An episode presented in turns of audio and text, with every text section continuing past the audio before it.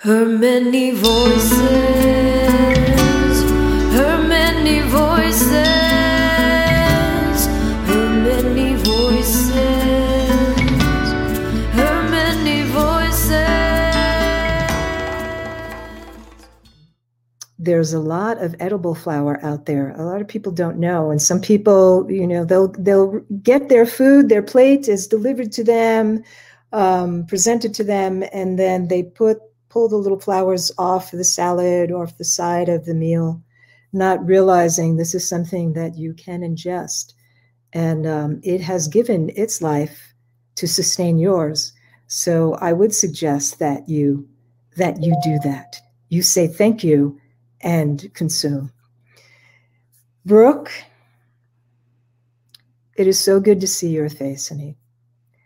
I want to thank you. Thank you from the bottom of my heart. I'm glad you're here. Is Desiree joining us as well, or is it just going to be you? Desiree's joining us. Oh, good. Okay. All right. So, um, Brooke Rodriguez, as um, she is one of the co-founders of, of First Foods, and she's on the East Coast in New York. She's my New York Taino girl. Um, and Desiree is going to be coming in from the West Coast. Um, and you know, Aisla had asked me, "How do we how do how do we know each other?" And I couldn't even say the the exact moment. I just know that I completely fell in love with both of you guys and the work that you do and how you walk in this world and the the the spirit, the space that you carry um, for others. Um, so I want to thank you for that. Do you remember when we first met? I know it's through Desiree, but I, I don't even remember that connection from speaking. Speaking of Desiree, Hello, Mijuxis. oh, beautiful. How are you? Doing well. Thanks for having us. I'm so glad you're both here. I was just asking Brooke um, because Aisla had asked, you know, how did how did we meet? And I couldn't remember that initial moment. And I don't know if it was through Indigenous Peoples Day or if it was something else. I just know that we made this connection, and I'm very grateful for it. Um, yeah. So You two are certainly cut from the same cloth. And it's a wonderful cloth to be cut from. Well, Brooke and I are both little Taurians, okay? So uh, we've got that going on for us, uh, which I feel for you and Aisla because oftentimes that means you got some stubborn people that you got to really work with. Um, and you're very patient and you know how to handle us. So that's a good thing. Would you agree, Brooke? Yes, 100%. I would agree. Okay. Okay. All right. Well, ladies, I don't want to hold you up on my end. I know that you had a video that you wanted to share as well as doing a presentation. So, what would you like to start with first? The video, The video. Okay. please. All right.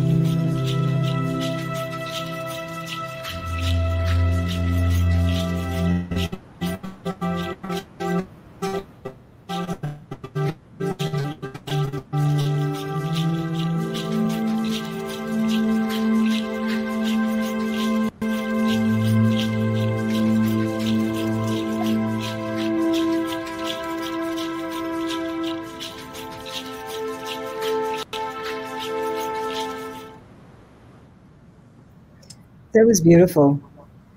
Brooke is an amazing, amazing editor and creative. She does a lot of beautiful editing. Ah, I didn't realize that was your work, Brooke. That makes sense. Yeah. Thanks. Yeah.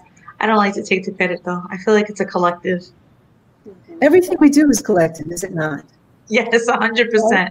I know I might put my name on something, but it's not because it was just me solo. You know, it could have been uh, something my my big sister whispered to me 20 years ago, or something. It's a collective. We do nothing alone in this world. A hundred percent. I feel like, especially as Taurans, like we're always paying attention to the herd, and then really our, our work is a collective consciousness of what has been said. Like you said, like your sister 20 years ago, or even a friend just passing by saying something, and then we just envision it, and it happens. Mm-hmm. Absolutely. Yeah. And so, you know, I want to talk for a brief moment because I know we had discussed, or at least you were talking to Aisla about the differences. Um, when we first talked about indigenous wisdom and what that kind of sparks versus um, indigenous knowledge. And for me, when I think about wisdom, I think about what was truly whispered to us as we entered this world versus knowledge is what we consume during our life and what we learn along the way.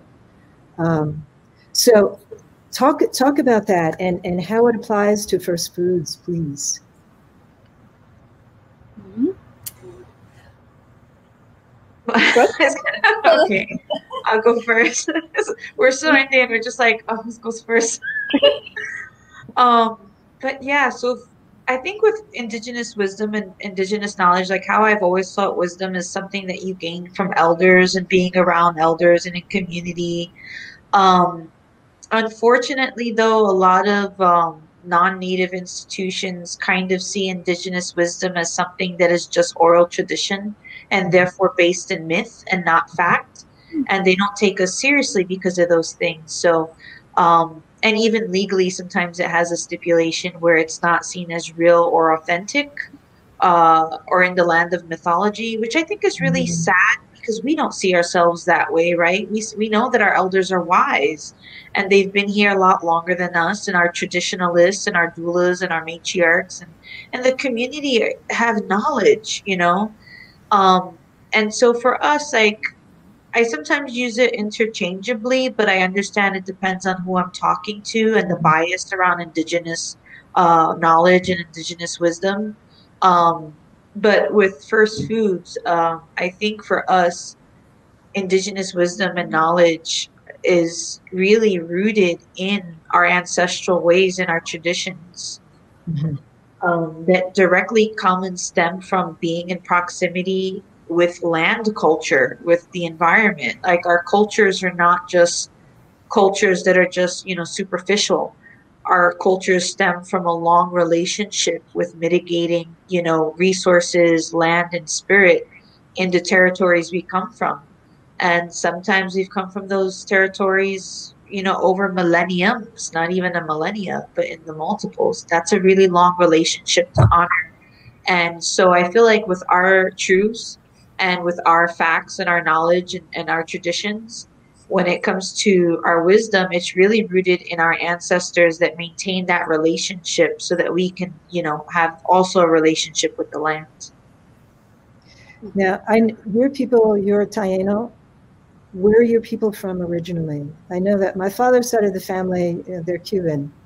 Uh, and Taino peoples are throughout the Caribbean. So yeah, there, there's a lot of uh, what they call Locono, uh, like island Arawaks Mm-hmm. Um, so out of the three major groups is Garifuna, Kalinago, and then of course Taino, which is across several islands. Um, my specific family, three of my grandparents come from, well, four of my grandparents come from Borinquen, but three of them are indigenous. One is non-native. And um, they come from Humacao and um, Arecibo, which used to be uh, most likely Ari, Ari Bonico or like that um, which just got Latinized. So Humacao and Arecibo, and then also I have some family in Guamo and uh, close to uh, Caguas as well.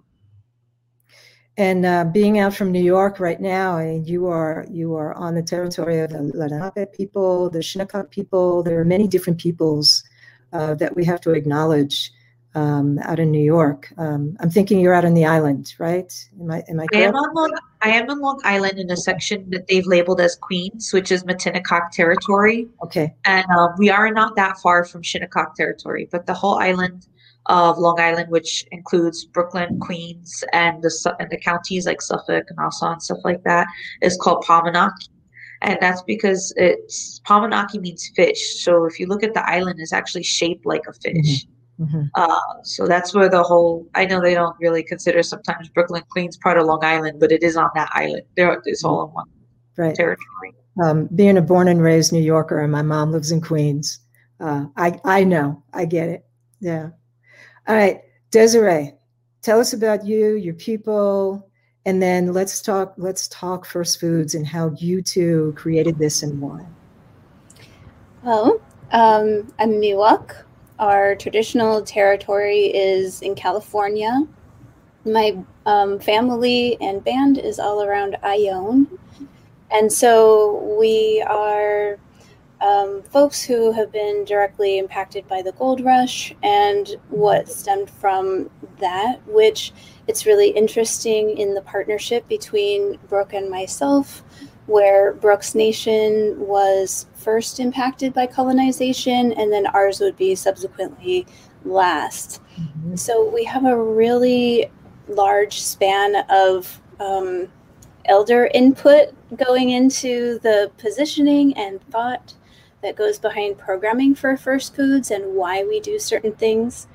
One of the things I'm really, really proud that we do is October every year, we do a Surviving Columbus Taino centric programming entire month because of the erasure around that experience, right? People, even other folks from other nations, we talk about Columbus, the doctrine of discovery, why and how colonization works.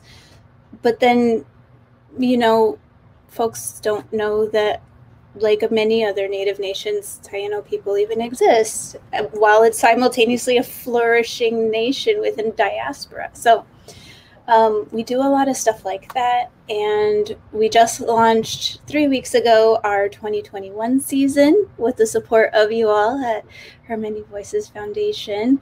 Um, and we have an entire year again of programming by and for Indigenous people and our allies who are ready for a new day for old ways, which means we talk about food sovereignty, land access, and our our class participants can really engage in a way that is trying to to bridge traditional knowledge with and wisdom with the the urban experience which often there's there's a bit of a divide there as people have been forcibly relocated migrated all of those things. So yeah that's who that's who i am. I co-host the program with brooke but for all all purposes first foods is brooke's brainchild and i'm just on board and really love to be a part of it it's got me all motivated i've got my little mobile garden now outside my patio because participating with first foods has just been super rewarding so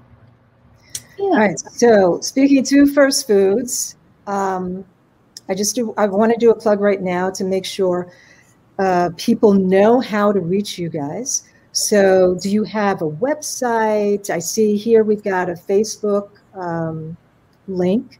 Is there Instagram? Is there a website coming up, or how, what's the best way to follow you? actually on our page. So that link that's there is our group. Uh, both are feature how to get into class, how to participate, and have lots and lots and lots of content about land reconnection and all sorts of things. So um, we also have an Instagram. On there is a link tree that just we are in as many places as possible, including YouTube. So Okay, we, we've just covered you up. Oh, thank you, thank you. I was going to say we just covered you up, Ezra. I'm good with being covered up at this point. Um, okay, and I I want to note. I believe that this was your artwork, Brooke. The logo that you created for First Foods podcast. That's you, isn't it? Yeah, I got really excited and I was like, okay, if we're gonna have a podcast, we gotta have a corn mic. Like we just have to. it was a brilliant idea and it's beautiful. Mhm. Um, how long have you guys been around? At this point, I think it's 14 or 15 months. Okay. About. We're going into our second season of programming, and we launched in the middle of the pandemic. Everyone was talking about their victory gardens, and Brooks over here, like, victory gardens, sovereignty gardens. And all of a sudden, First Foods. That was brilliant and it was perfect timing. Absolutely perfect timing. And I know for us, we've been doing um, these gardens. We started, uh, actually, we started just about a year ago with uh, with Shannon Francis, and who's an indigenous permaculturalist, and and you two know, um, because we thought it was important. You know, here we all all are being told, don't leave your home, and we needed to do something and we needed to occupy our our brains and our souls and our children and what better way than to plant seeds and to tend to gardens and put your hands in the soil and science will even show you that you put your hands in the soil it affects your brain chemistry. And boy do we know especially after this year uh, for so many people being isolated what it could mean in order to be something to be able to do something like grow your own food at home. Mhm. I've heard, and maybe Brooke, you want to share on this, but I've heard Brooke talk about biophobia and how um, we're oftentimes removed from our biology and the biology of this world, the living components of this world. And so, as folks were going into a pandemic where we were all only plugging in on Zoom, and suddenly that was our only like source of connection, it actually fostered more biophobia. So, who better and more adequately prepared to respond to that than people who understand what you just explained? You can rise up from a moment of depression by actually in, interacting with the enzymes in the dirt. You know, and that's something that our communities just we understand and know how to respond to because this isn't the first pandemic that we will outlive. So. Uh, yes, we we have unleashed. We've opened Pandora's box. We really have. So yeah, when it comes to biophobia, I think what's really important for us at First Foods is that we start to indigenize wellness. So, in order to do that, we have to look at what actually had occurred to our people, whether we were relocated or whether we were put on smaller allotments, uh, like reservations and stuff like that. It restricted land access. So, we had a mass, um, basically, land theft that happened to indigenous people across the Americas and restricting land access and movement right? So for many for many years if you left the reservation it was legal for settlers to actually kill you. And so this pr- produces a large amount of, of reliance on food systems that are colonial. Um, and, and then of course things like killing off the buffalo and in other nations speak, talking about plains people but it's important to bring up because biophobia is essentially the fear of the natural world right but for me, I don't think it's like a dread thing. What I see is, especially with relocated nations or relocated natives, like urban indigenous people, they might mm-hmm. be leery to eat from a tree or to eat from the ground because of, you know, it's not from a store, a supermarket. So our visuals, or optics have changed. And it's created like a cultural palette of, of the foods we type we like to eat that has changed and it's created a, an optics change in this biophobia and so for us, indigenizing wellness is basically by promoting pride in traditional foods. That these foods that, that you only really see in really top end stores or high restaurants are actually indigenous foods. And they've just been, you know, just rearranged for us to not be visible to us anymore. So to kind of remove that layer of invisibility and be like, hey, these are tr- traditional foods that kept us alive for literally tens of thousands of years and be pride and, and have pride in that. And what we found most in the program with the participants is once they start to equate traditional plant foods or even, you know, uh, hunting of different tree meats and things like that seasonal foods, they start to get a spark. So even people who let's say are very very picky, they might be like, you know what? That's from my. I remember like my grandparents using Mhm. that. I Mhm. remember the smells, and it's from my territory. It's traditional. I'm gonna try it. I'm gonna try working with it. And so we've seen an increase in actually like you know enthusiasm to go and try or even forage. You know, foraging was like a big hurdle for a lot of people to get over because of the biophobia and because of you know basically the U.S. policies of implementing basically land restrictions and privatizing land and, and uh, enforcing police against indigenous people to kind of forage in their own territories for a really, really long time. So we've been finding that through programs like First Foods and, and through all of our traditionalists that come on and all of our speakers, they are just invigorating like a movement of, you know, not only land back, but food back and food traditions and, and food systems back. Um, yeah, and, and also a note of remember that people will go to the stores and they want those large strawberries. Right? That's how they What are. has been put into this to create that sort of thing?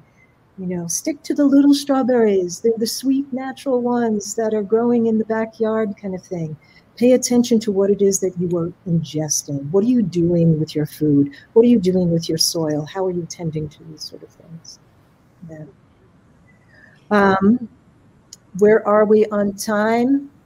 I think we are. We've come to.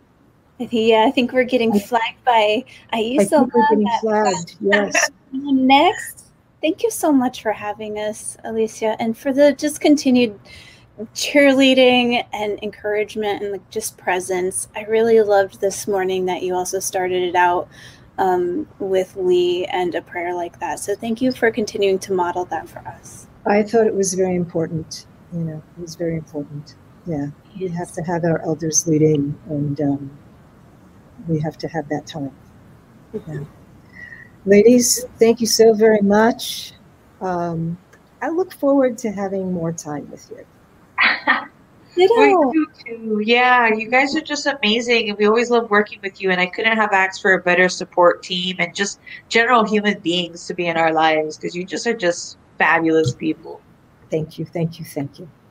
All right, I hope you um, stick around and watch more because we've got plenty coming up, and we are being flagged, and we have um, we have some. Uh, I shouldn't say. I guess I can say youth, younger voices from Earth Guardians that are coming on in Great. a moment here. Oh, Um, yeah. So stay, stick around, and thank you so very much. all Much right. love to you both. Bye. Bye bye.